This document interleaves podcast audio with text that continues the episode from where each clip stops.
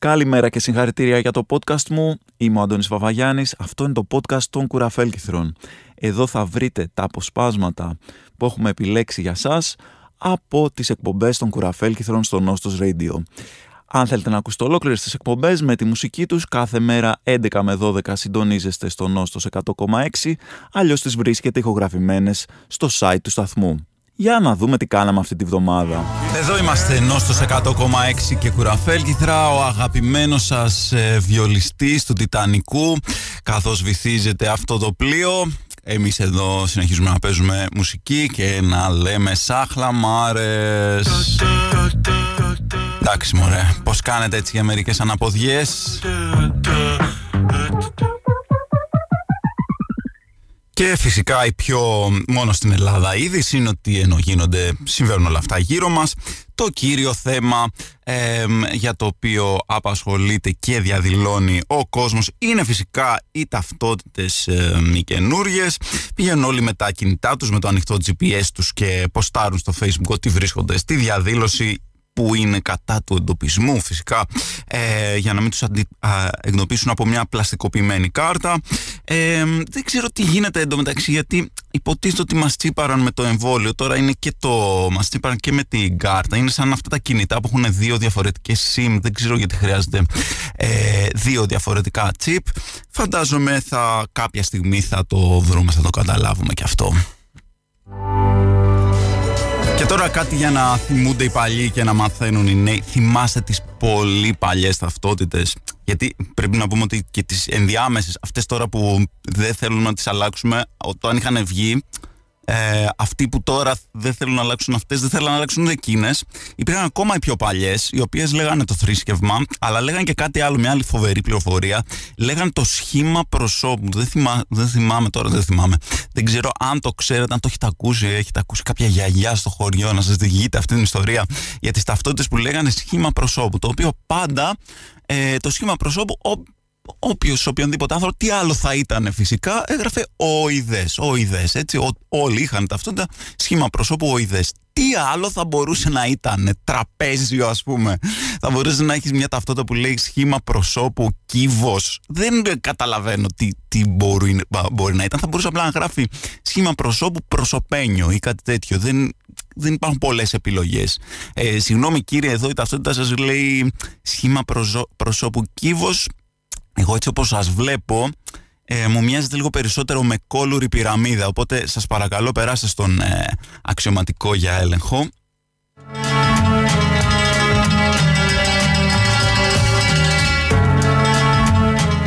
Πάντως είναι σημαντικό για να μην γίνονται διακρίσεις προς ανθρώπους που έχουν κεφάλι ρόμβο ή κύκλο ή είναι σαν τον Bachman Portishead και Sour Times. Να πω ότι εντάξει κοροϊδεύουμε εδώ πέρα κοροϊδεύουμε τέτοιοι είμαστε κοροϊδεύουμε τα πάντα ντροπή. Ε, αλλά και εγώ στην πραγματικότητα είμαι κατά γενικά των ταυτοτήτων γιατί για ένα πολύ απλό λόγο δεν υπάρχει ποτέ κανένας δεν έχει βγει ωραίος σε φωτογραφία ταυτότητας έτσι να το πούμε και αυτά. Είναι, αυτό είναι σίγουρα κάποια παγκόσμια συνωμοσία. Πώς γίνεται, ρε παιδί μου, ένας άνθρωπο, δηλαδή δεν ξέρω, ο Μπραντ Πιτ πάει να βγάλει ταυτότητα εδώ πέρα στο αστυνομικό τμήμα. Σίγουρα πρώτα απ' όλα θα τον βγάλουν πιο κοντό από ότι είναι. Ε, και δεύτερον, θα καταφέρει να είναι η μόνη άσχημη φωτογραφία ξέρω, που έχει βγάλει στη ζωή του. Δεν, δεν υπάρχει καμία σωτηρία. Αυτή είναι μια παγκόσμια συνωμοσία στην οποία πιστεύω και στηρίζω την ε, κατάργηση όλων τελείως των ταυτοτήτων. Αλλά λαγμό προκάλεσε ο David Byrne με αυτό το κομμάτι πραγματικά ε, από τότε που ανέφερα αυτή τη φάση με τα άρθρα, τα περίεργα άρθρα που ε, πώς το λένε, μας λένε ότι διάφορες κοπέλες κυρίως προκαλούν αλλαλαγμό με κάποιο μαγιό που φοράνε. Ε, μου έχετε στείλει πάρα πολλά κι εσείς. Ε, σας ενθουσίασε αυτό. Είμαι πεπισμένος ότι οι άνθρωποι που γράφουν αυτά τα άρθρα, αν είναι άνθρωποι και δεν είναι κάποια ρομπότ που διαλέγουν τυχαίες λέξεις και γράφονται με AI, δεν έχουν ιδέα τι είναι ο αλλαλαγμός. Δεν νομίζω ότι κάποιος άνθρωπος πιστεύει πραγματικά ότι σκρολάροντας το κινητό σου και βλέποντας εγώ μια φωτογραφία, ε, αρχίζεις και ουρλιάζεις σαν τη Ζήνα, ξέρω εγώ, ή σαν τους ε, Ινδιάνους, τα παλιά western, ε, επειδή σου άρεσε πάρα πολύ μια φωτογραφία. Παρ' όλα αυτά, εμείς συνεχίζουμε να προκαλούμε προκαλούμε εδώ πέρα άλλα λαγμούς. Το ίδιο και ο Ρόμπερτ Πλάντ με την Alison Krauss.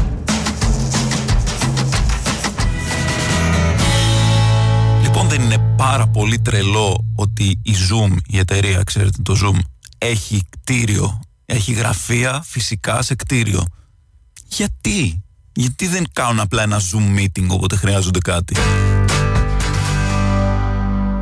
Λοιπόν, ε, ξέρετε ότι λατρεύω τις περίεργες ειδήσεις. Η καλύτερη ίσως είδηση που πέρασε μέσα σε αυτό το καλοκαίρι από τις περίεργες γιατί δεν είχαμε και πολλές καλές να πούμε την αλήθεια ε, ήταν αυτή, δεν ξέρω αν την είδατε με τις αρκούδες ε, δεν ξέρω αν τη διαβάσατε είναι αυτή που οι επισκέπτες ενός ε, ζωολογικού κήπου στην Κίνα νομίζω κατήγγυλαν ότι οι αρκούδες του κήπου δεν είναι αληθινές αρκούδες αλλά είναι άνθρωποι που φοράνε στολή αρκούδας και όχι μόνο αυτό είναι ότι άμα δείτε τις φωτογραφίες είναι σίγουρο είναι σίγουρο ότι είναι απλά άνθρωποι. Δεν είναι καθόλου πίστικες στολές. Δεν είναι, ξέρω εγώ, ε, σαν κάποιος που μπορεί να βλέπετε στις ταινίες του Hollywood ή κάτι τέτοιο. Είναι μια, σαν κάποιος να έκανε ένα πολύ πρόχειρο cosplay ε, αρκούδα. Πέταξα πάνω μου ένα μαύρο ύφασμα, ζωγράφισα πάνω μια μύτη και, ε, και είναι κάπω, κάπως έτσι λίγο το, η φάση της, ε, αυτών των αρκούδων.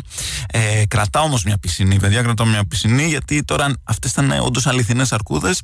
Όλο αυτό το κομματάκι που είπα μόλις τώρα καταλαβαίνετε ότι ήταν πολύ προσβλητικό για αυτές.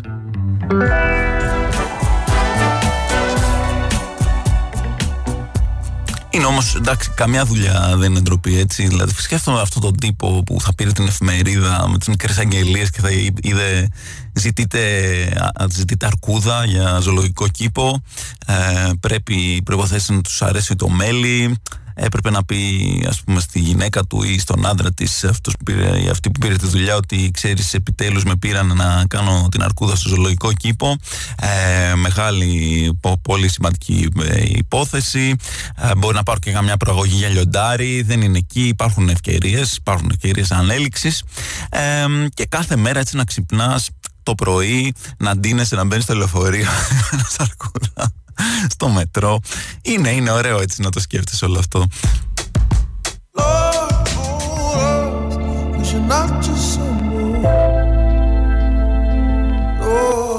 Σε άλλα νέα εδώ στα δικά μας είχαμε πάρα πολλά παιδιά, εγώ ξέρετε επειδή είμαι κεφαλόνιτης έτσι, στο Ιόνιο ειδικά, είχαμε πάρα πολλές εμφανίσεις ε, καρχαριών στην ε, Ζάκυνθο κυρίως. Ε, και εγώ μια μέρα, ε, και εγώ μια μέρα έτσι, που πήγαινα με τη μάσκα ε, βλέπω παιδιά μπροστά μου ένα τέρας, ένα καχαρία λευκό σαν, σαν το τζόζε παιδί μου κάπως. Τέτοιο μέγεθος. Εντάξει τελικά ήταν ένας ε, Κινέζος από το ζωολογικό κήπο ε, που ήταν τιμένος καρχαρίας. Αλλά όπως και να το κάνεις είναι τρομακτικό.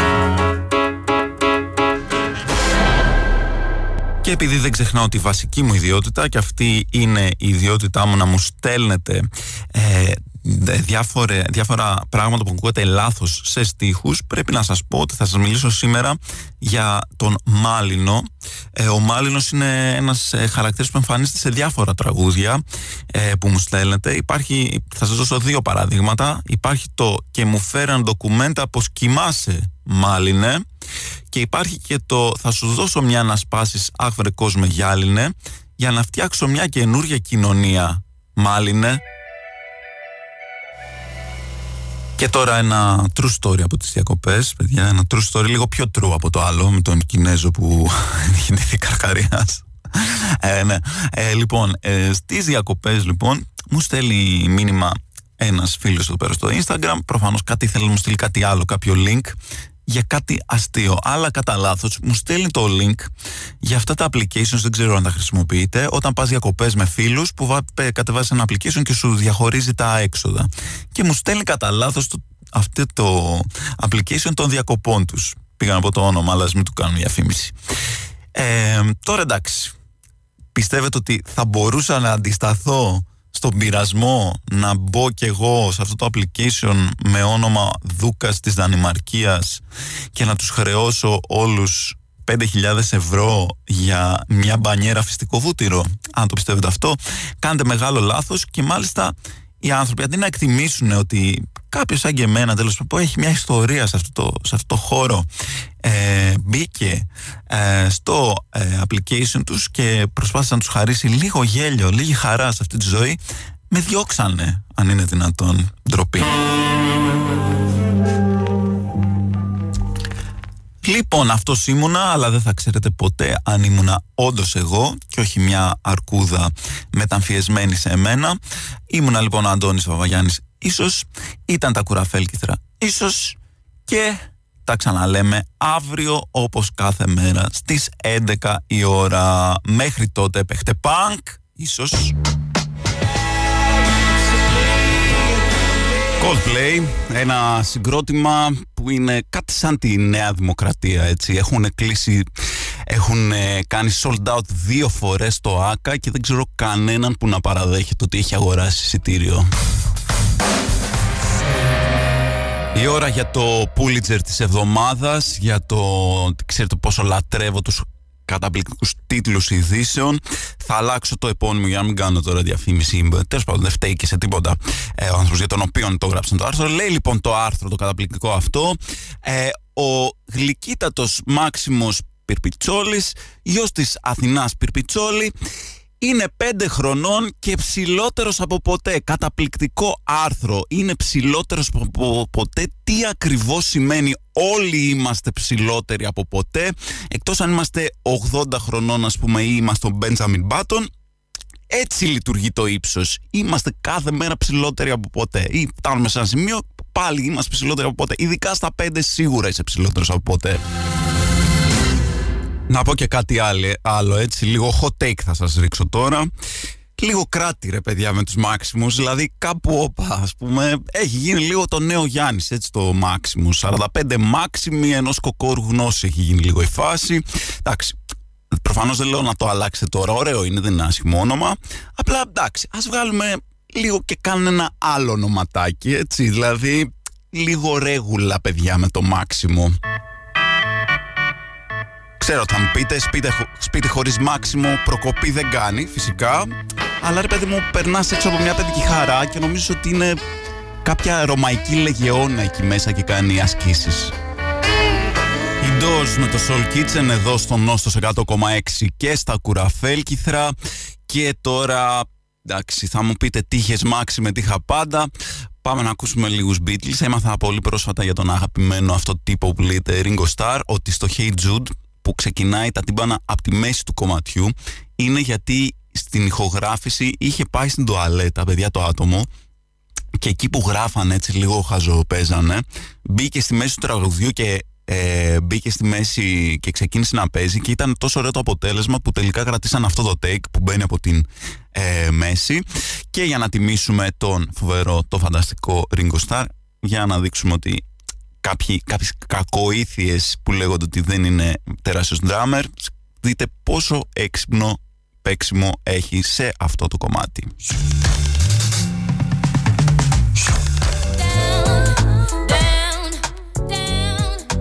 Έρικα παντού και Apple 3 εδώ στο Νόστο 100,6.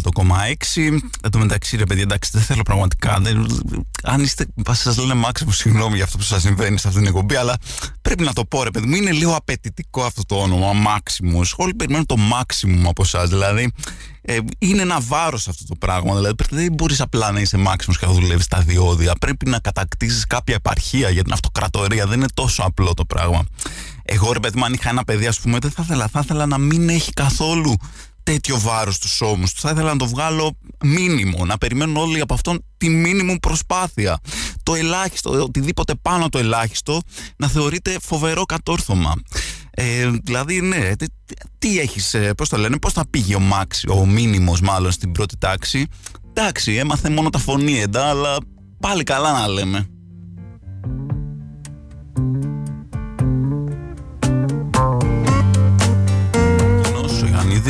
Έβγαλε σε μια συναυλία έναν υπέροχο λόγο που χτες προχτές δεν ξέρω πότε έγινε. Ε, ένα σχεδόν ποιητικό ε, λόγο για αυτό που συμβαίνει ε, αυτή τη στιγμή στη Θεσσαλία και βγήκε και για να απαντήσει σε αυτό τον ε, λόγο για τα πράγματα που κατηγορήθηκε ο δήμαρχος του ε, Βόλου ο Μπέος ο οποίος είπε, αποκάλεσε για να δείξει ότι να μειώσει ας πούμε τον ε, Ιωαννίδη είπε δεν με νοιάζει τι λέει αυτός ο Φλόρος και εγώ ποτέ δεν έχω ξανανιώσει τόσο υπερήφανος στη ζωή μου που είμαι Φλόρος Λοιπόν, γκώσαμε από αντρίλα, παιδιά, ζήτω η Φλόρη. Άντριου Μπέρ, don't know.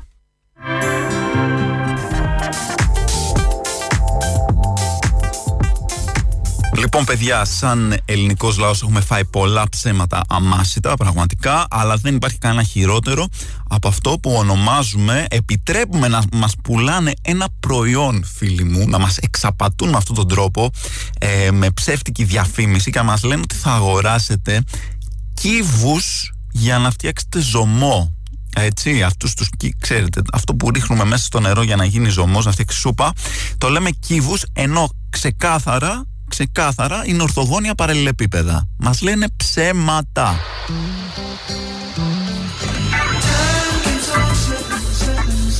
Ακούτε ενώ στο 100,6 και κουραφέλ και ήθελα και εδώ μιλάμε για τις μεγάλες απάτες, για τις τεράστιες απάτες της ανθρωπότητας και δεν είναι μόνο η κύβη που τελικά είναι ορθογώνια ε, παραλληλεπίπεδα. Υπάρχει και κάτι ακόμα χειρότερο, παιδιά, και νομίζω ότι παγκοσμίως είναι, παγκοσμίως είναι αυτή η συνωμοσία. Αλλά εδώ δεν τρώμε κουτόχορτο στα κουραφέλ, φίλοι μου, δεν τρώμε κουτόχορτο, δεν θα το φάμε αυτό.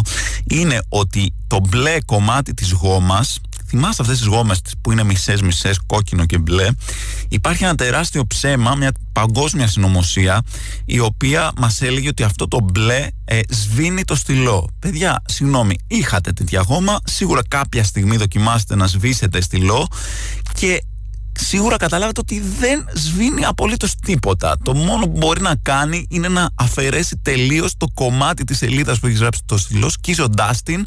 Δεν ξέρω αν αυτό θεωρείται σβήσιμο του στυλό. Ε, αν είναι, τότε εντάξει. Κάπως λειτουργεί. Δεν ξέρω πραγματικά ποιος ξεκίνησε αυτή τη φήμη. Δεν έχω δει ποτέ, μα ποτέ, ε, μπλε γόμα να σβήνει στυλό. Λοιπόν, σας έχω ένα story το οποίο είναι true story, αληθινή ιστορία λοιπόν. Ε, Πολλές φορές το λέω αυτό, δεν ξέρω αν πιστεύω. Γιατί κάποιες φορές λέω φλακίε όταν λέω ότι θα σας πω μια αληθινή ιστορία, αλλά αυτή είναι μια πραγματικά αληθινή ιστορία. Είναι το πιο 2023 story, έτσι. Λοιπόν, έχουμε ένα πιτσιρίκι το οποίο έχει βρει μια κιθάρα ε, κλασική και τη γρατζουνάει, τη γρατζουνάει, τη γρατζουνάει, γκράγκα, γκρούγκα, γκράγκα, γκρούγκα. Ε, κάποια στιγμή ρε παιδί μου έχει λίγο, έχουν τρελαθεί όλοι από τον γκράγκα, γκρούγκα. Πάω εγώ, βάζω το χέρι μου στις χορδές. Οπότε σταματάει να κάνει γκράγκα κούκλουκα. Το παιδάκι προσπαθεί, συνεχίζει να προσπαθεί να βγάλει ήχο από την κιθάρα. Και αντί για γκράγκα γκρούγκα, αρχίζει να βγάζει αυτό το χράτ χρούτ, το, ε, αυτό το ήρεμο χράτ χρούτ που βγάζει όταν κρατάς τις χορδές. Και γυρνάει, με κοιτάει και με απογοήτευση μου, ε, μου λέει: Δεν έχει καλό σήμα. Γιατί προφανώς αν κάτι δεν βγάζει ήχο, είναι ότι δεν έχει καλό σήμα, έτσι προφανώς. Φαντάζομαι ότι θα έχει χρησιμοποιηθεί αυτός ο, ο, αυτή η δικαιολογία για διάφορα άλλα πράγματα, για διάφορα παιδικά τραγουδάκια που θα έχουν ζητηθεί στο DJ, μπαμπά, μαμά κτλ. Εννοείται ότι απάντησε ότι φυσικά ναι, δυστυχώς δεν έχει καλό σήμα εδώ και γι' αυτό δεν παίζει κλασική κιθάρα. Oh, και τώρα στις σημαντικές ειδήσεις της ημέρας ε, θέλω να μου πείτε πού πάει εσάς στο μυαλό σας όταν ξεκινάει μια είδηση και σας λέει συνελήφθη ανήλικο στο Ηράκλειο που κυκλοφορούσε με 25 κιλά κάτι στο αυτοκίνητο. Δεν ξέρω πού σας πήγε το άρρωστο μυαλό σας, αλλά στην πραγματικότητα ο άνθρωπος αυτός κυκλοφορούσε με 25 κιλά σαλιγκάρια στο αυτοκίνητο. Ε, Πώς χώρεσαν, χώρεσαν 25 κιλά σαλιγκάρια. Επίσης δεν προσδιορίζει αν είναι ε, ζωντανά, αν ήταν ζωντανά σαλιγκάρια, ήταν χοχλή μπουρμπουριστή. Ε, πολλές πολλές οι απορίες. Επίσης, ποιο είναι το όριο, δηλαδή μετά από πόσα κιλά σαλιγκάρια ε, πρέπει να επέμβει η αστυνομία και να σε συλλάβει, ποιο είναι το παράνομο ε, όριο σαλιγκαριών που μπορείς να έχεις στο αυτοκίνητο; Πολλές πολλές ερωτήσεις οι οποίες πιθανώς να μην απαντηθούν ποτέ, αλλά εμείς τις θέτουμε παρόλα αυτά.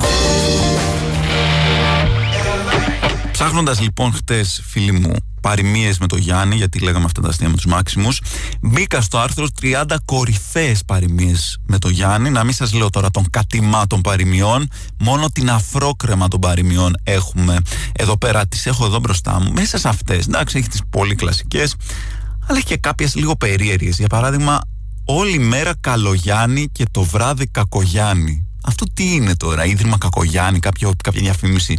Δεν, δεν το έχω πιάσει. Ε, είναι μια άλλη που λέει Κάνε Γιάννομ τη δουλειά σου και ύστερα και πάλι θιά σου. Αυτό εντάξει Μπορώ να φανταστώ λίγο, νομίζω είχα δει μια ταινία τέτοιου τύπου ε, κάπου στο ίντερνετ ε, και υπάρχει και η εξής πάρα πολύ περίεργη αν ακούς Μαρία Γιάννη βάλε ψάρια στο τηγάνι αυτό σίγουρα δεν ξέρω, μιλάει για κάποια προσωπική εμπειρία αυτού που την έγραψε. Ξέρει κάποια, κάποια Μαρία ή κάποιο Γιάννη που τρώνε πολλά ψάρια. Δεν, νομίζω ότι θεωρείται παροιμία τώρα αυτό το πράγμα. Απλά περιγράφει κάποιους φίλους του. Λοιπόν, αυτά είχα να σας πω. Αν έχετε καμιά ιδέα τι μπορεί να σημαίνουν αυτές οι παροιμίες ξέρετε που θα με βρείτε, ξέρετε που θα βρείτε το email του σταθμού ή τα προσωπικά μου social media και τα λέμε με κλείσιμο μετά από αυτό το κομμάτι.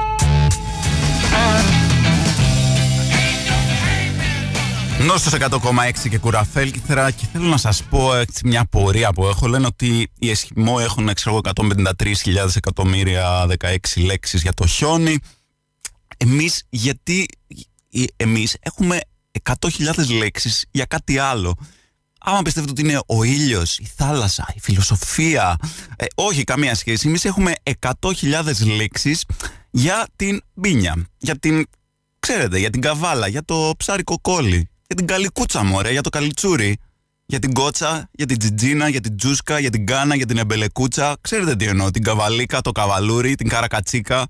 Όταν παίρνεις τον άλλον ζαλίγκα, όταν τον κάνεις γκατζόλα, όταν του κάνεις μπορμπόλια, τον παίρνεις ντεντένι, τον κάνεις τσούξια, όταν τον κάνεις γαϊδουροκαβαλαρία, ρε παιδί μου, τον κάνεις τζικάτα, κάνεις τσοτσό, κάνεις τσούκα, γκαλαγκούσια ξέρετε, την Τζαταλίνα Ματαλίνα, την Καρακάσκα. Γιατί χρειαζόμαστε τόσες λέξεις για, να, για, για, το, για την πράξη του να παίρνεις κάποιον άλλο στην ε, πλάτη σου. Μεγάλη απορία, πρέπει να συζητηθεί, πρέπει να ερευνηθεί και την απάντηση σίγουρα δεν θα μας τη δώσουν οι Blue Oyster Cult. Κουραφέλ Κιθρά, νόστος 100,6, Lou Reed, Take a Walk on the Wild Side. Ήθελα να σας κάνω τώρα μια κινηματογραφική παρατήρηση. Ήθελα να μιλήσω για τον αγαπημένο μου Έλληνα ηθοποιό. Ε, ξέρετε ποιον λέω. Εντάξει, τεράστιος ηθοποιός, ο μόνος Έλληνας ηθοποιός που έχει πάρει δύο Όσκαρ. Μιλάω φυσικά για το πατριωτάκι μας, τον Τόμ Hanks. Ε, λοιπόν, γενικά δεν είναι καλό σε, με τον Τόμ Hanks σε, σε ταινίες να κάνεις ταξίδι μαζί του. Δηλαδή, με όποιο ε, μέσο και να ε, ε, ελέγχει ας πούμε αυτός ο άνθρωπος κάτι δεν θα πάει καλά. Δηλαδή στο Σάλι ρίχνει ένα αεροπλάνο στο Captain Phillips ε, ε, γίνεται πειρατεία στο πλοίο του στο, καλά στο Castaway πάλι με αεροπλάνο ταξιδεύει πέφτει.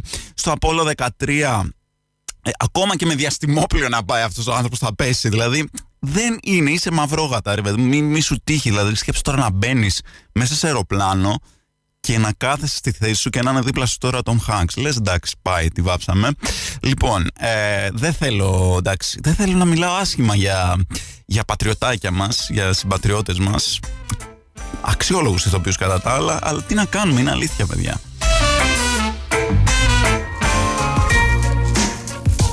Λοιπόν, να πω και για κάτι άλλο για το πατριωτάκι μας τον Tom Hanks, έτσι αλλιευμένο από το ίντερνετ, από τα καλύτερα του ίντερνετ, είναι ότι έχει παίξει καταπληκτική selfie ε, Πασχάλης, Πασχάλης ο σκέτος, ο, ε, ο γνωστός, Olympians κτλ.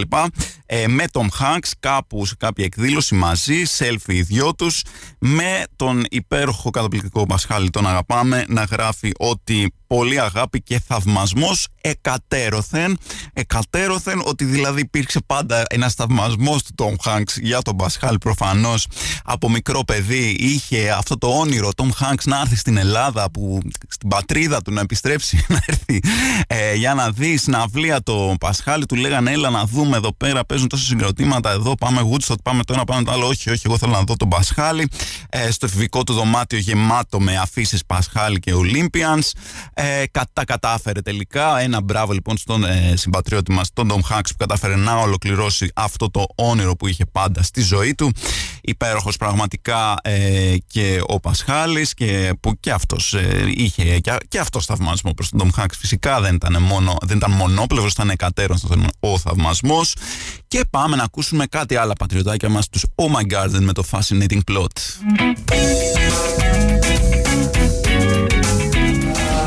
100,6 και κουραφέλ κυθρά και εδώ μαθαίνετε σημαντικές αλήθειες της ζωής, κανόνες της ζωής. Ένας βασικός κανόνας της ζωής είναι ότι ποτέ άμα κάποιος θα ε, ξεκινήσει μια ιστορία με το τώρα θα σου πω κάτι να γελάσεις δεν υπάρχει περίπτωση να γελάσεις. Φυσικά εντάξει από ευγένεια επειδή το έχει πει μπορεί λίγο έτσι να κάνεις ναι αλλά δεν υπάρχει καμία περίπτωση. Ακόμα και αν είναι όντως πολύ αστεία ιστορία που συνήθως δεν είναι ας το παραδεχτούμε ε, έχει βάλει τόσο ψηλά τον πύχη από την αρχή που δεν μπορεί δηλαδή δεν μπορείς να ανταποκριθείς μετά ε, σε αυτό που σου έχει βάλει το task ας πούμε δεν θέλεις να, να σε έχει προκαταβάλει με αυτό το πράγμα ε, χειρότερο όμως από αυτούς που λένε τώρα θα σου πω κάτι να γελάσεις τώρα θα σου πω μια αστεία ιστορία είναι αυτοί που το θυλάνε για μετά. Αυτοί που σου λένε μια, ένα πάρα πολύ κρύο αστείο ή ανέκδοτο και μετά βλέπουν ότι δεν γελάς και σου λένε έλα ρε καλό ήτανε. Α εντάξει δεν το είχα σκεφτεί ρε εσύ. Είναι τώρα που μου το λες όντως ήταν καλό. Περίμενε, δεν είχα αυτή την πληροφορία, δεν είχα την πληροφόρηση ότι αυτό που μου είπε ήταν καλό. Νόμιζα πως ήταν μια μπουρδα, αλλά τώρα που μου το εξήγησες ότι είναι καλό και μου το είπες με λόγια, το κατάλαβα κι εγώ. Έτσι λοιπόν αυτή είναι η χειρότερη. Για μένα πάμε να ακούσουμε τώρα τους Faith No More να διασκευάζουν Commodores. Αυτό είναι το Easy. Τρέλανε μας, τρέλανε μας Νίλ Θεέ. Λοιπόν, παιδιά, αυτός ήμουνα, ήταν τα κουραφέλ στο νόστος 100,6. Θα είμαστε φυσικά και αύριο πάλι μαζί γιατί εδώ πέρα είμαστε πάντα ε, εδώ, δεν είμαστε ποτέ πότε ο Μάξιμος δεν μπορεί, πότε ο κόλος του πονεί, έτσι. Θα έχουμε εκπομπάρα αύριο και μην μου πείτε ακόμα δεν τον είδαμε Μάξιμο, τον βαφτίσαμε. Είναι εγγυημένο. Αυτό το ξέρετε, θα έχουμε εκπομπάρα, οπότε αύριο ξανά συνδεόμαστε στις 11 η ώρα και συντονιζόμαστε στα κουραφέλ Κυθραστών στους 100,6 και μέχρι τότε παίχτε φανκ. Αυτό ήταν το podcast μας για αυτή την εβδομάδα δεν θα μπορούσε να υπάρξει αυτό το podcast χωρίς τη στήριξη του αγαπημένου συνόμπο της streaming πλατφόρμας της καρδιάς μας. Εμείς θα ξαναλέμε είτε στην εκπομπή καθημερινά 11 με 12 στο Νόστος, είτε την επόμενη εβδομάδα στο podcast. Μέχρι τότε, παίχτε punk!